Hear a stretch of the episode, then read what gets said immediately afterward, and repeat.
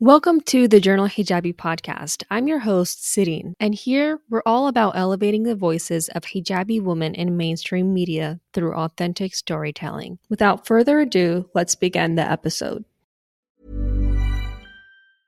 I'm Sandra, and I'm just the professional your small business was looking for. But you didn't hire me because you didn't use LinkedIn Jobs. LinkedIn has professionals you can't find anywhere else, including those who aren't actively looking for a new job, but might be open to the perfect role. Like me. In a given month, over 70% of LinkedIn users don't visit other leading job sites. So if you're not looking on LinkedIn, you'll miss out on great candidates like Sandra. Start hiring professionals like a professional. Post your free job on linkedin.com/people today. Spring is my favorite time to start a new workout routine. With the weather warming up, it feels easier to get into the rhythm of things. Whether you have 20 minutes or an hour for a Pilates class or outdoor guided walk, Peloton has everything you need to help you get going. Get a head start on summer with Peloton at onepeloton.com. Want to get a chiseled look in the jawline? Sculpt and shape your jawline with added volume from Juvederm Volux XC. Juvederm Volux XC is an injectable gel specifically designed to be robust enough to improve moderate to severe loss of jawline definition. And it is the first and only hyaluronic acid filler approved for the jawline. Add volume to your jawline for a chiseled look with Juvederm Volux XC. For important safety information and to find a licensed specialist, visit Juvederm.com. That's Juvederm.com. Not for people with severe allergic reactions, allergies to lidocaine, or the proteins used in Juvederm. Common side effects include injection site redness, swelling, pain, tenderness, firmness, lumps, bumps, bruising, discoloration, or itching. There's a risk of unintentional injection into a blood vessel, which can cause vision abnormalities, blindness, stroke, temporary scabs, or scarring. Talk to a licensed specialist to find out if it's right for you. Visit Juvederm.com. That's Juvederm.com. For the majority of my life, I pretty much kind of accepted the struggle that things would be hard and I would be discriminated against and I'm facing racism. And I kind of, in this moment, have come to realize, like, oh my gosh, no, I don't have to accept it. I can stand with these millions of other people who are standing up and say, I want to change it and I want something to be different.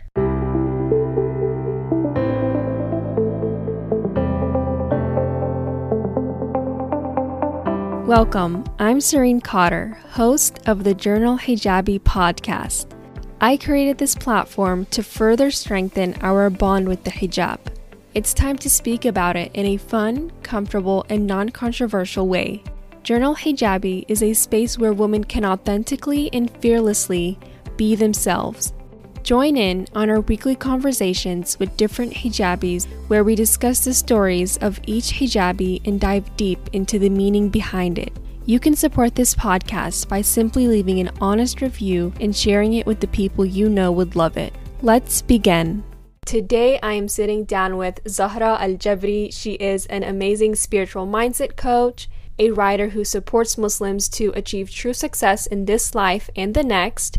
She is a mother of 4 and founder of Modesty and Practical Muslim, which is a blog that shares posts about spiritual growth as conscious human beings. I welcome you, Zahra. Thank you so much for having me. What a pleasure. I'm so glad to have you on here. I already know that you're such a boss lady. I honestly immerse myself in your blog posts and IGTVs and Practical Muslim page. So in the midst of everything going on, whether that be the pandemic, the fight for racial justice, and humanitarian crisis, I would love to hear from you and share with our listeners, how do you shift your mindset in the midst of chaos to have a deeper connection with Allah? Yeah, wow, that's a such a powerful question and such an important question. Because a lot of times with all the things going on, it's easy to focus on, okay, well, what am I supposed to do, or how can I serve, or how can I help? Because it seems like those are the more pressing things to kind of spring into action because there's so much stuff going on. But really, the more powerful place to start is with turning inward and looking at yourself, your beliefs, your thoughts, your own kind of perspective and attitude, which all kind of is the words that make up your mindset, towards how you're viewing life in general and how you're viewing Allah and how you're viewing yourself. So what I would say is, with everything that's going on, to think about, what do you feel like is bothering you? What do you feel like is wrong, right? Okay, you know, it's not right that we don't have a national plan, you know, in the US to kind of really address COVID. It's not right that, you know, in 2020, Black people are still being, you know, so unjustly and severely mistreated, and police brutality and being killed. Okay, now, so we're thinking about those things. And then we think about, well, how could things be different? How would I want the world to look? How, you know, as a Black person, how would I want to be treated? And kind of consider the perspective of what's the ideal for me. And then think about, do I think that's even possible? Do I believe that that can happen? Do I believe that Allah would support me to achieving that? Especially as I think about racial injustice, for the majority of my life, I pretty much kind of accepted the struggle that things would be hard and I would be discriminated against and I'm facing racism. And I kind of, in this moment, have come to realize, like, oh my gosh, no, I don't have to accept it. I can stand with these millions of other people who are standing up and say, I want to change it and I want something to be different. And although I may feel that I have a small, you know, I'm only one out of many, that it seems like I'm a small part to play, but every small voice together adds up to like a great surge. And so in thinking of my part, my role, how I want the world to look, and now then considering, okay, do I believe that I've got Allah's support to do this? Because when we start from that place of like, do I have Allah's support to create the life I want to live in, the life I want to have, and the world I want to see, then we begin to shift. Because if we start from a place of like, oh, just what can I do, we will quickly realize that, you know, we're super limited. Oh my gosh, you know, I have all these other obligations of my work, of school, of my family. I'm tired, I have to rest, I have to sleep. And so we feel limited by our own personal human capacity. But when we start from a place of like, this is what I want to see, and will Allah support me, then we kind of understand that anything that we do can be amplified by Allah. And we stay in that state of appreciation for even the small actions that we do. So that's kind of just a place to start. I don't know if that directly gets to your question, but it's the place to start shifting your mind before you get into truly now delving into what is your relationship with Allah and how can you really shift your mindset. Yes, absolutely. You answered that in such a good way. And I love that you mentioned, with everything going on, to not just accept it as it is, just because it has been going on for a long time, but to actually stand your ground and do something about it. And seeing so many other people draw more attention to it is really encouraging. And so I love that you mentioned not to accept it as it is, but to know that this is not going to be tolerated anymore and something needs to be done about it. Yeah. And I mean, that analogy can be drawn to your own personal life, right? So if we're looking specifically like at racism in America, like I just shared, right? I had kind of been like, okay, I just accept it. This is the way that things are.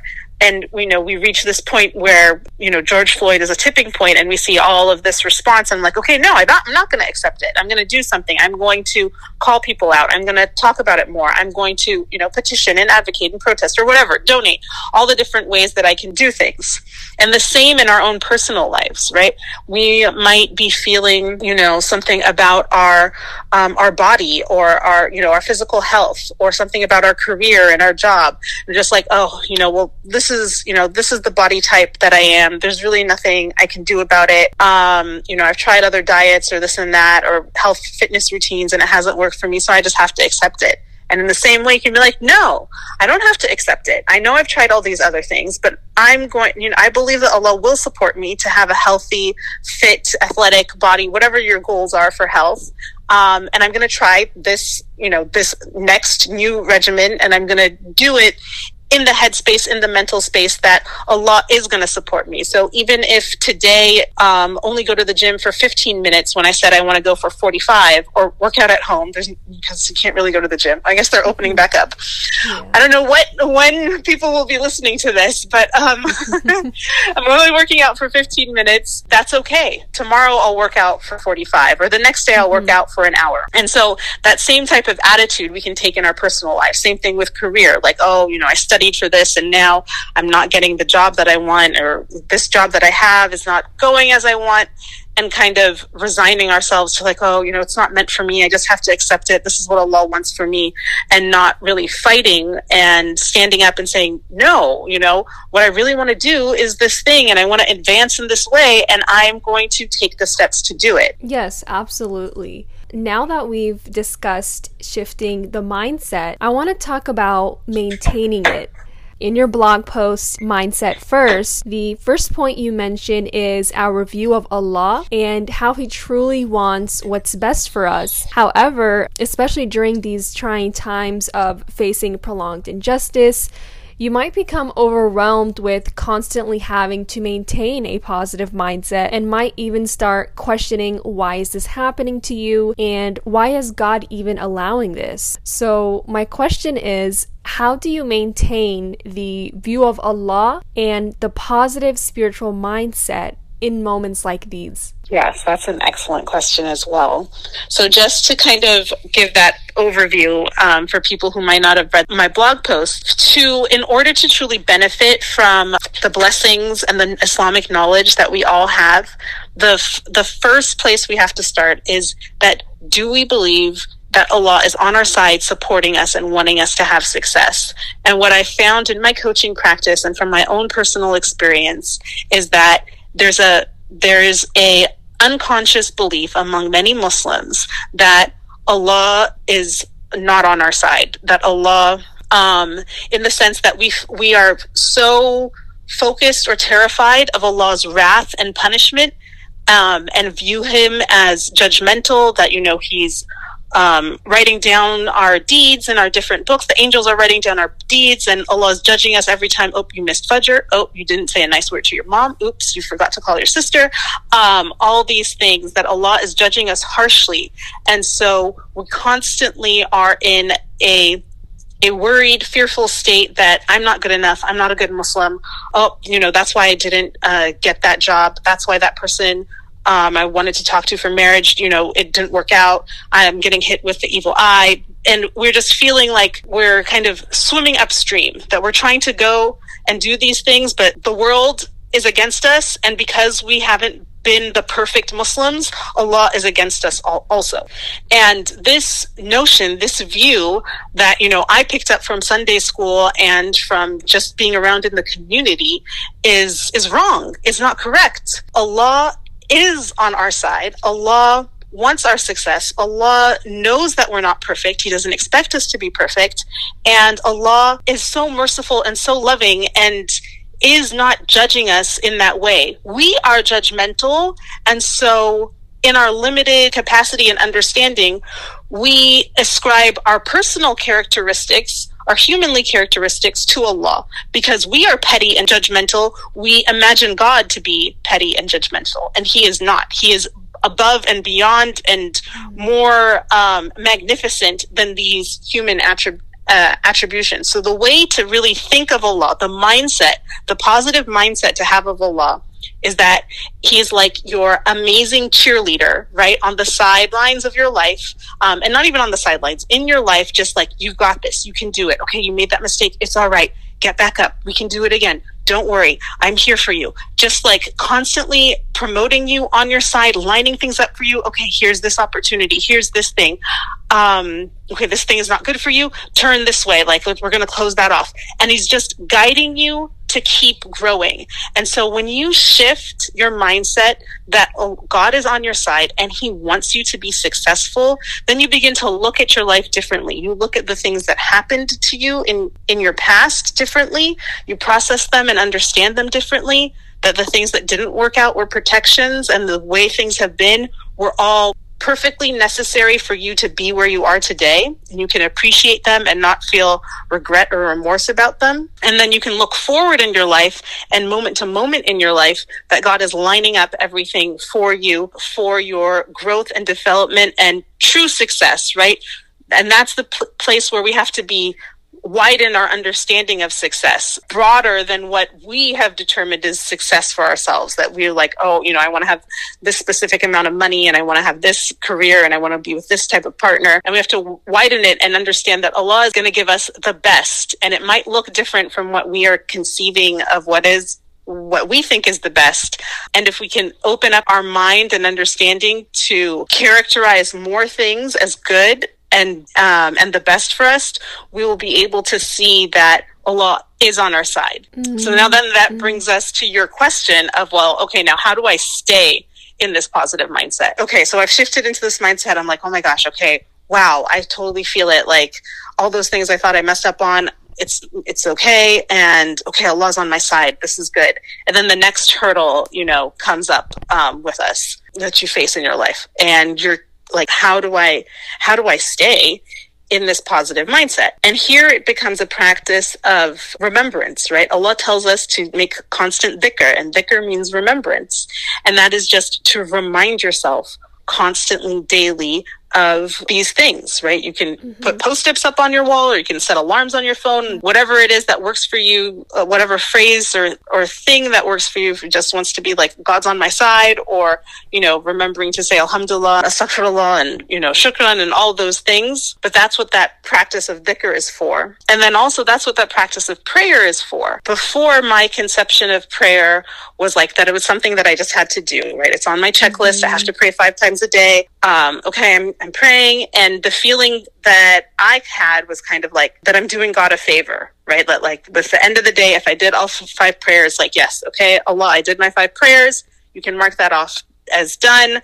Like, give me the reward from them. Like, I did it for you. But really, prayer is not for Allah. Allah doesn't need our prayers. Prayer is for us. We have to pray to remember that, okay, all right, I'm praying Dhuhr. It's the middle afternoon. Oh, the morning was so crazy. I'm praying and asking God for help with what's going on, and remembering that I'm not alone and He's on my side, and whatever things I was supposed to get done in the morning and I didn't get done, please God, give me the strength to do them in the afternoon. And it's for us to check in and remind ourselves that Allah is there for us and we're not navigating through this life alone. So to use prayer as they were intended to be used. Allah wants us to pray because we need it. If we don't pray, if we don't remember that He's on our side, it's just so easy to get overwhelmed with life. Like, literally so much is coming at us constantly, nonstop. If we were to deal with it all by ourselves, we would have stress, anxiety, and depression. And that is what most people have, because they're trying to deal with it by themselves. So prayer is to be like, look, you're not supposed to be dealing with all of life's struggles by yourself. You're supposed to be coming to me. And so that's how you stay in the positive mindset, is by remembering God, is by praying to God, is by recounting the blessings that you have, right? That's why Allah tells us be grateful, to go and see, okay, it's a beautiful day. At least I have, my parents, or I'm living in a safe neighborhood, or I have whatever it is. Be grateful and remember the blessings that you have, which gives you proof that you are worthy of blessings and can have more blessings. So those are the ways to stay in that positive frame of mind. Wow, that is so good. You honestly just changed my mindset. And like, it's so important to remember in those moments where I might encounter struggles or difficulties and feel like I'm so stuck, but also remember that in the ups and the downs, Allah is still there. He's always still there with you from day one. And sometimes I can forget that and just feel alone, but it's such a good feeling to know that He's always there no matter what, and that He doesn't need me, but I need Him. Yes, exactly.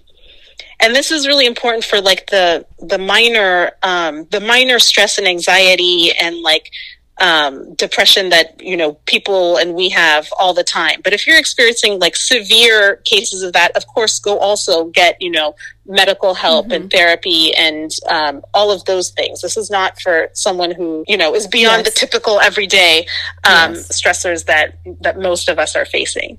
But so much can, with that shift in mindset for anyone with the common stressors, will be alleviated through the shift in mindset. And the other piece of the mindset is your view of yourself, right? So first you have to shift to this positive view of Allah, that he's on your side. And then the second piece is your view of yourself. And here is to remember that you are good and you are worthy and you are created exactly as you should be, and to push back against the voices of fear and doubt and worry that we all have, that self-talk that tends to lean towards harsh kind of beratement in some cases of many of us, like criticizing us, criticizing ourselves, to push back against that. And that's another form of remembrance, is to push back, like, it's okay, I am good. I know I did make that mistake, and forgive myself for this, and remind myself of my goodness and those things. Because if you just believe that Allah is good and merciful and kind, that's one piece. But if at the same time you're also thinking, well, I'm a screw up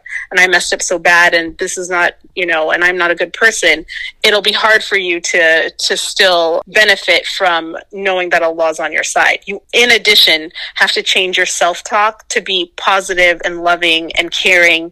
And the way that you talk to, like, your best friend, that's the way you want to talk to yourself. That's such a good reminder. Speaking about the voices in your head, I want to talk about the ego for a bit. Personally, when I think of the word ego, I automatically think of the shaitan or the devil, because of how much it can blind us to things and turn us into ruthless human beings. You know, people say the root of all evil is money, and I say the root of all evil is ego. So can you talk about the ego? Are there any good parts to it, or is it something we should work on eliminating? And how much can the ego negatively impact our life and the way we view things?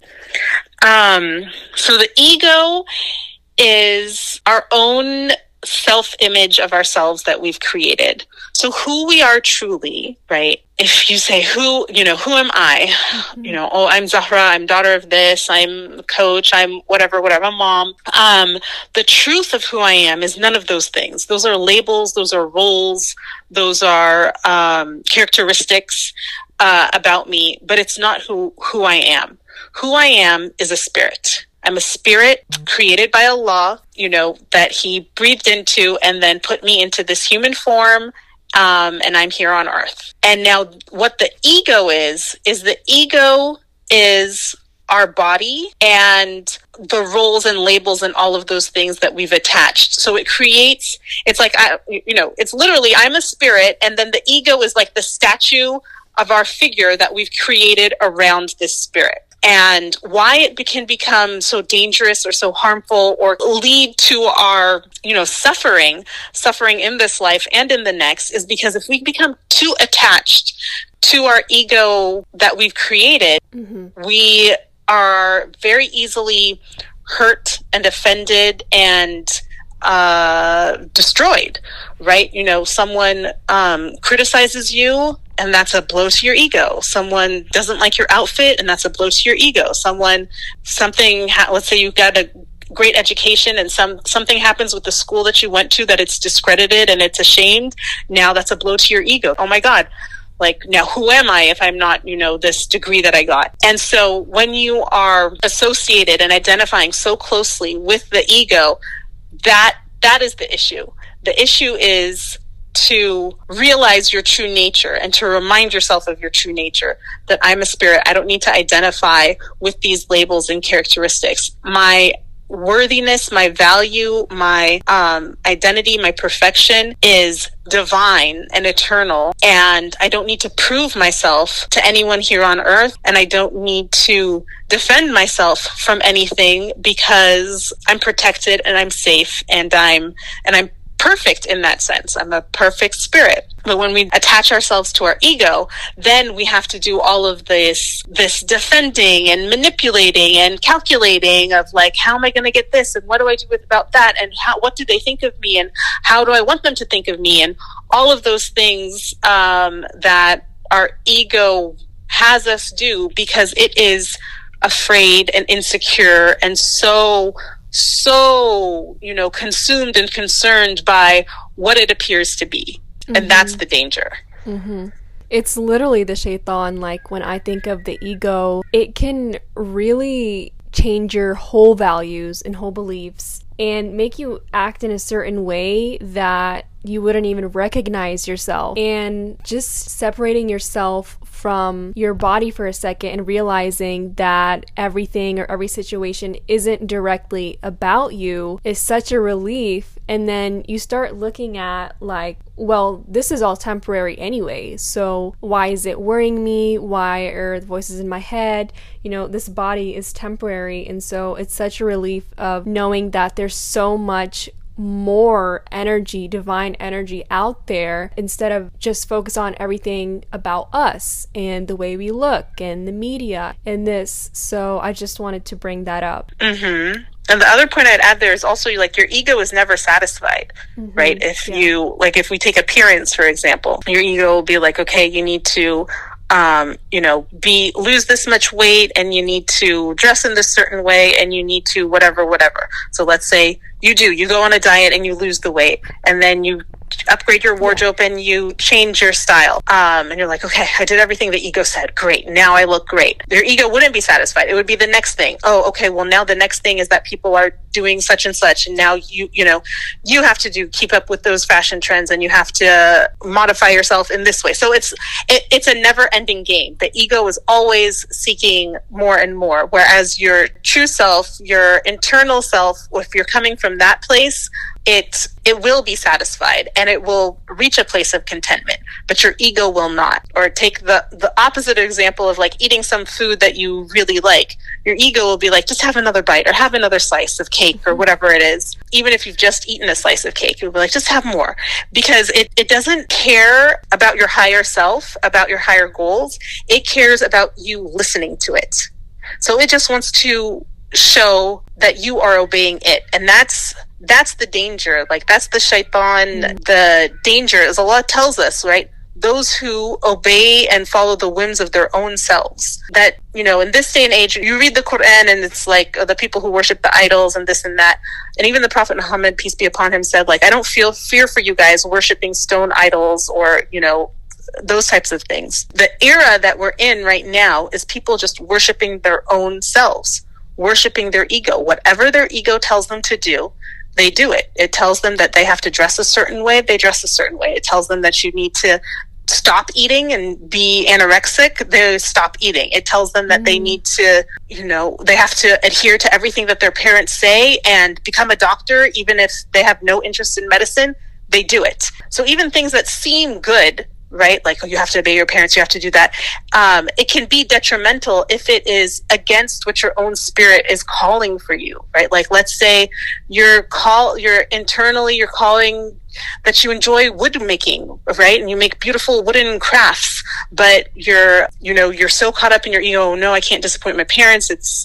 We want the prestige of being a doctor. I have to do this. I have to be a doctor. So you go to med school and you become a doctor, and you suppress that part of yourself. That, in that way, when it can just get you to obey it, right? It can start with things that seem good, that, oh, okay, you became a doctor, that's good. But then the next thing, okay, all the doctors, are doing whatever, and then you do that whatever, and all, now this, now that. And slowly, as you listen more and more to your ego, it can begin to lead you away from things that are not good to things that are bad. But you've been trained and you have no practice in denying and taming your ego, that you can be led to things that you might not, have ever considered previously. And that's the thing, because the ego is always going to constantly change. But you just have to remember that the only thing that's constant is God, and that's never going to change. So with all that being said, Oftentimes, younger Muslims read all these things about perfecting their faith, maintaining their prayer, being a good daughter or son, or even fighting the ego. So sometimes they get overwhelmed and not feel like they're making progress or losing this spiritual feeling after prayer because it becomes something they're used to doing. So for my Gen Z Muslims, what would you say are a few simple steps or advice to attaining the peace of Islam and the right Islamic mindset? Yeah, I would say that main thing is to take time out to be by yourself, to just sit and think, to reflect, to meditate, to journal, to just ask yourself questions of like, what do I want my life to look like? What do I want to do? What is my ideal? You know, what am I worried about? What is my biggest fear? What do I want to be remembered for?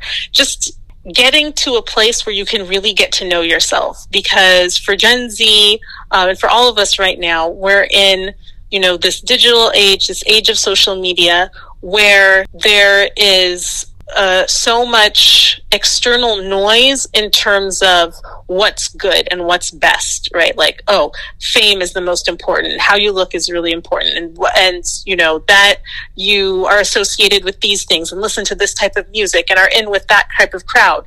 Those are the things that are so important. And so if you never take the time to figure out for yourself what are the things that are important to you and that you like, it's very easy for society's ideas to be implanted on you and for you to falsely believe that it's your own idea, right? So if you're a Gen Zer, you might be like, oh my gosh, you know, I have to become a YouTube star or an Instagram star, and I want to be known for, you know, whatever is the latest thing right now. I don't know if it's baking or fashion or whatever it is. I want to be known for that. And you think like, yeah, and, you know, I totally love that. But you don't really. You just saw, your ego is seeing other people, you know, mm-hmm. having this type of lifestyle that you've decided is good or better. And so it's like, yes, this is what we like, this is what we want to do, and that's what we have to do. And then you try and do it, and you're struggling to do it. You're struggling to find success in it. You're struggling to keep up with those people who are doing it. You're like, oh my God, I'll never be as good as them. And it's really because it's coming from a place for you that is not genuine. That's not what you're good at. That's not what you want to do. But you don't know that because you've never taken the personal inventory and stock of your life to figure that out. So for Gen Z is to disconnect, you know, to unplug, to give yourself those moments every day, in the morning, in the evening, whatever time of day it is that you are spending time by yourself, with yourself, and really turning inwards. You would honestly be surprised of how much you can learn from yourself by taking the time to listen to yourself and listen to your thoughts. And I always remind myself in this time to not be influenced by everything that I see, whether that be in person or online or something that I hear, but rather to be inspired, because that makes you want to learn from it and actually accomplish something with it. So I want to shift the conversation right now to a very important topic, which is dismantling systemic racism in the United States and within the Muslim community. In your recent IGTV, you mentioned why the fight for racial justice is important, and specifically why Muslims should be at the forefront of this issue. Can you talk about your personal views and experiences as a Black Muslim hijabi fighting for this prolonged racial injustice within the US and within the Muslim community? And also why this is a bigger fight than just asking for equal rights. Yeah, I mean, that's like a huge and important topic. Mm-hmm. So thank you so much for having the space for this conversation and for allowing me to share. And I would say, yeah, like as a Black Muslim growing up in Southern California in a white suburb in a masjid that was only Indo-Pakistani and Arab, we were the only Black family there. My parents are immigrants from Kenya. And what I can say is that for the Muslim community, what I saw then and what I'm still seeing now is kind of this idea that that Islam doesn't have racism, or that, like, we've already dealt with it. Like, the Prophet already told us, peace be upon him, that, like, you know, we can't judge people by the color of their skin. So, like, we know better and we don't really do that. And I pray next to Black people and I know there's African Muslims, so we're good. And that idea is not true. And so it's very harmful for Muslims who are not Black, because there is racism in the Muslim community. And whether you realize it or not, we all have been fed and taught that white is superior, is the superior race. You know, it's perpetrated all throughout the media, you know, that white is right, white is better. You know, it's not explicit, but that is the notion. That is, you know, in many of our home countries, skin lightening creams are very common. Why? Because it is, the closer you are to whiteness, the more beautiful you're considered to be and the better it is, for your prospects, right? And there's colorism in every country. And the darker Arab you are, the darker Indian you are, the darker everything you are, the worse treated you are in that society. And again, that is part of the white supremacy, that white is superior. So for Muslims to really appreciate and understand that racism is alive and well within themselves and within the Muslim community, and that because of that, they don't even appreciate and understand and have heard the stories of their Black and African Muslim brothers and sisters, because it's just been mostly dominated by Arab and Desi voices. So that's the first piece, is to realize that Muslims are not immune from racism. A Muslim can be racist, and Muslims are racist. Muslims are not only racist to non-Muslim Black people, but they are racist to their Muslim Black brothers and sisters. And it comes through in these, you know, people might be watching these videos of these Karens and things, and it comes through in kind of similar ways. In the Muslim community, for example, you know, I will get that when talking about a Black issue or something, they're like, oh yeah, but you're Muslim, right? Like, as if to say that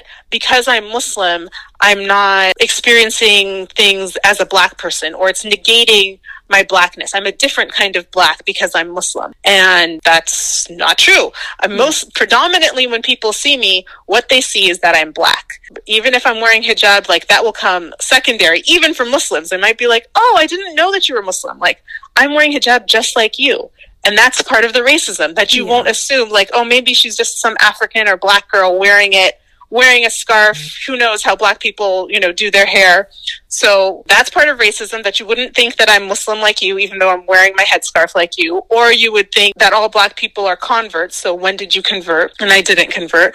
Or that you would think that I'm Muslim, but I'm not Sunni Muslim. I'm Nation of Islam, so I'm not true Muslim. Or that you would think, oh, well, I don't know Arabic, or I don't know how to read the Quran or say my prayers in Arabic, that it's all broken or I can't speak it. So though they don't understand that those things are stemming from racism, right? They might just think like, oh, I just wasn't sure. I haven't met that many Black Muslims or whatever, but it's all perpetrated and pushed through. It is a thought that derives its origin from racism to make the Muslim Black people, again, different, inferior, and not truly part of the real ummah, the Muslim community. That is so wrong in many ways. I know that Islam, it doesn't even allow any of this. And so the religion of Islam, it's perfect the way it is, the way that Allah created it. But the humans and the Muslims in that community can kind of twist it, or think that they have some right of taking their own view of it in their own way, and that is absolutely wrong. And I really think that we should do something about it in terms of addressing it, researching it, taking the time to talk to Black Muslims, Black women, Black men who are Muslims,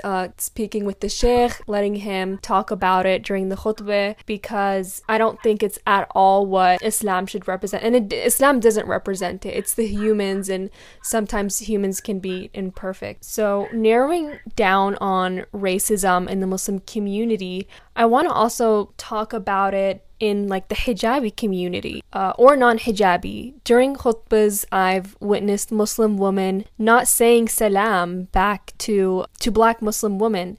And not only does that make me angry, but I ask myself, how can this and why is this even happening? Because this goes against the qualities that a Muslim should carry.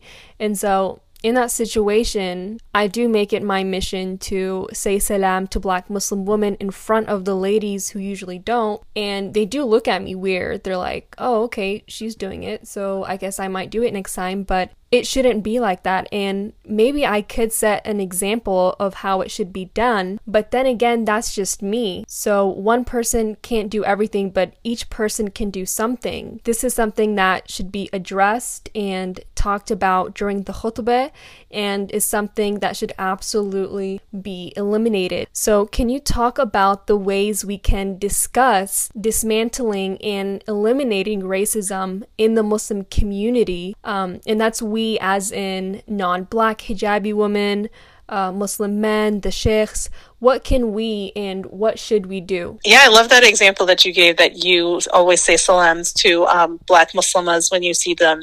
And that in and of itself is an example of, if people don't say salams to me or to other black Muslimas, again, it's just this kind of notion like, oh, they're not really Muslim. Like, I don't even...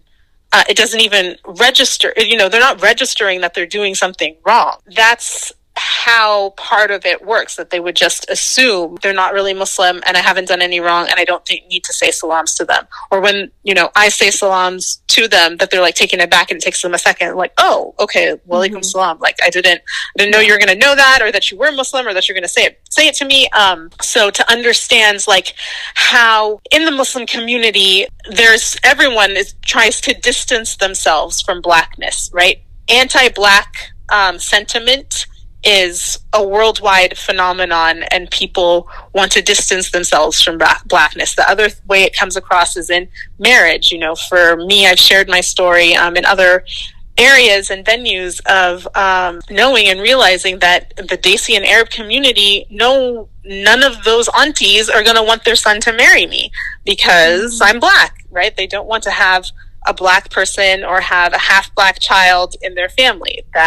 That is part of anti-blackness and part of racism. And so what to do about dismantling systemic racism? Racism started and is invented through the notion of race, that there are different races and there's a hierarchy of races that European colonizers established and invented. And then they put themselves at the top, then they put all brown people in the middle, and they put black people at the bottom. And once they had this hierarchy and they had themselves on the top, then it became easier to justify the brutal, oppression and looting and pillaging of black people, right? Using slavery, of course, but other invasions and occupations and stripping of resources and going into countries and just taking over and dominating black people in that way. And then they, in addition to inventing this notion of race and that they were superior and they tried to use science, right? They tried to do studies on brains and circumference size and to prove and to show that black people were inferior,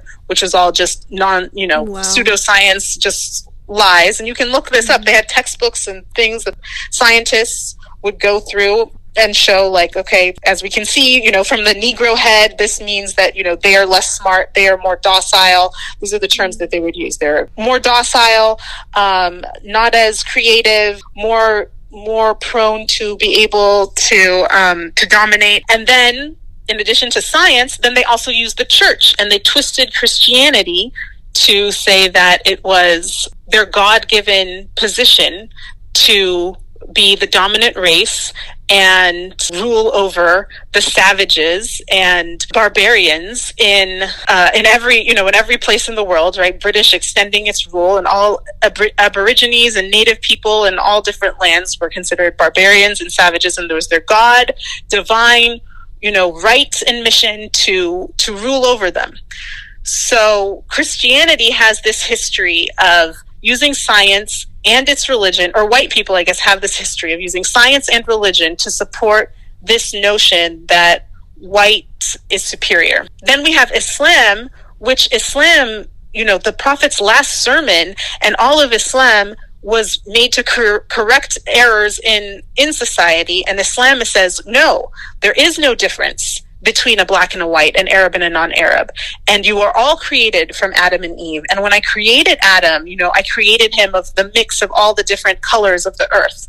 So there is no, you know, there is no scientific basis for it, because God is telling you that you're all the same. Adam and you all came from Adam and Eve. You have one mother and father. So you can't tell me that there's a scientific difference between a black person or a Chinese person and a white person or whatever. So no scientific difference. And then Islam, again, is a religion. And as a religion, it's saying there is no, we are all should be treated equal. Everyone should be treated equal. So Islam has the truth of it in it, that there is no different races. And so where Muslims come in is to reteach themselves and reteach the world, right? We need to unlearn, not reteach, unlearn the notion of different races and unlearn the idea of the hierarchy and show and lead the world in them understanding that we are all one human race. We are all brothers and sisters. We are all descendants of Adam and Eve, and there is no hierarchy, and Black people are equal to everyone else. And if they are equal, they have to be treated equally. And where that comes in this dismantling of white supremacy, is that America, most poignantly, is founded upon the oppression and the dominating of Black bodies. That, you know, if you look outside now for COVID-19, for the pandemic, the essential workers who are out and keeping this country running are mostly Black people and brown people. And they're the ones suffering from the pandemic at higher rates, right? Because they are taking more public transportation. They're the ones who are delivery drivers and grocery store workers and these types of positions where they still need to interact with the public. And then they're also in poorer neighborhoods that are relying on public transportation or crowded housing. So they're not able to self-isolate. And on top of that, they've already been dealing with a healthcare system that never served them. And when it did, it was racist. So they have many underlying health conditions that have never been addressed because they couldn't get healthcare to begin with. So now when they're hit with COVID, their body is more susceptible and not able to fight it off because of the underlying health conditions that they're facing. So the racism has put Black people in a position where they're at the bottom, and they are exploited and used and oppressed to prop up the economy, that they're doing these jobs that have been deemed hourly and low wage, so they don't have access to better housing and to health insurance, to have health care, and to, you know, to be able to, you know, get nicer cars and whatever, be able to have cars for transportation and all of those things. So when we talk about dismantling systemic racism, it's a dismantling of the economic system that America relies on, that you're not going to have this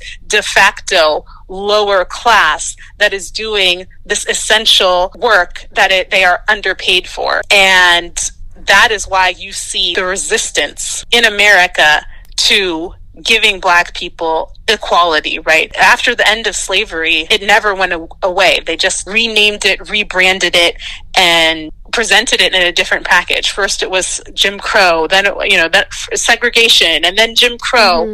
And now, you know, we have all of these different terms for it, but it's the same system. Prison, industrial complex. So many Black people are the ones in prison. Yes. You know, everything you said is so true and so important about dismantling the social and economic injustice that's going on and that's been built for so many years. So I loved everything and the way that you explained it. Thank you. Yeah, and we really have like this moment in history where I feel that we are able to actually address it and tackle it and make some real headway and change. You know, Allah has already kind of lined things up that the system is already weak because of the pandemic, and that now so many people can truly see how brutal and unjust and criminal it is. So we have an opportunity to push forward this and really strive for a more equal society, that it doesn't have to be a dream, that it can be something that we could see in our lifetime. Thank you so much for coming on here. I learned so much from you and about the mindset, and I love that we discussed such important topics. Can you share with our listeners where they can find you on social media? Yes,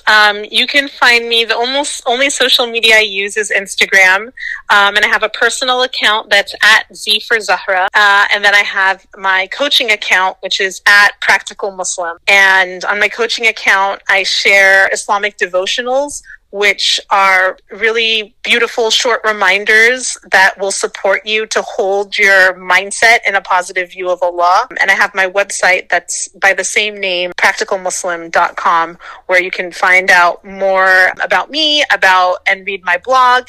And also, if you are interested in my coaching services, that's all at practicalmuslim.com. And one of the coaching programs that I currently have available is a group coaching program specifically designed for your spiritual growth, spiritual transformation, around what we discussed in the beginning of the podcast, around shifting your mindset and your view of Allah, and your view of yourself, and your view of others. It's a 6-week transformational program. Thank you so much for coming on here and speaking with me about the prolonged injustice. It's still an ongoing fight today.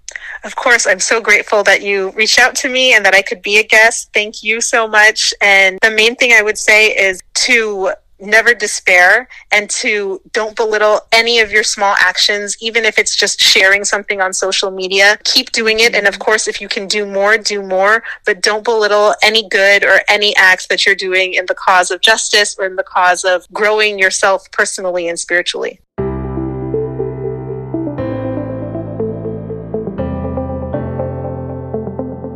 Thank you for tuning in and spending this time listening to this episode.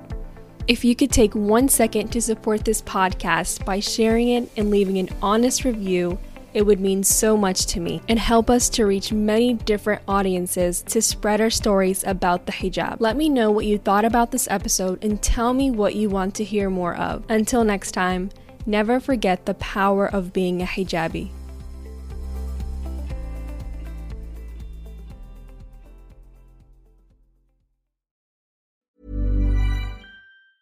Planning for your next trip? Elevate your travel style with Quince. Quince has all the jet-setting essentials you'll want for your next getaway, like European linen, premium luggage options, buttery soft Italian leather bags, and so much more. And it's all priced at 50 to 80% less than similar brands. Plus, Quince only works with factories that use safe and ethical manufacturing practices. Pack your bags with high-quality essentials you'll be wearing for vacations to come with Quince. Go to quince.com/pack for free shipping and 365-day returns. How would you like to look 5 years younger? In a clinical study, people that had volume added with Juvederm Voluma XC in the cheeks perceived themselves as looking 5 years younger at 6 months after treatment. Look younger, feel like you. Add volume for lift and contour in the cheeks with Juvederm Voluma XC. Reverse signs of aging by adding volume to smooth laugh lines with Juvederm Volux XC. For important safety information and to find a licensed specialist, visit Juvederm.com. That's Juvederm.com. Not for people with severe allergic reactions, allergies to lidocaine, or the proteins used in Juvederm. Common side effects include injection site redness, swelling, pain, tenderness, firmness, lumps, bumps, bruising, discoloration, or itching. There's a risk of unintentional injection into a blood vessel, which can cause vision abnormalities, blindness, stroke, temporary scabs, or scarring. Talk to a licensed specialist to find out if it's right for you. Thanks for reaching the end of the episode. We hope you learned something new about the women who wear the hijab. You can watch the recorded video of this episode on YouTube at Journal Hijabi. And be sure to follow our Instagram at Journal Hijabi to stay updated on all things hijabi and help spread our stories. Until next time, never forget the power of being a hijabi.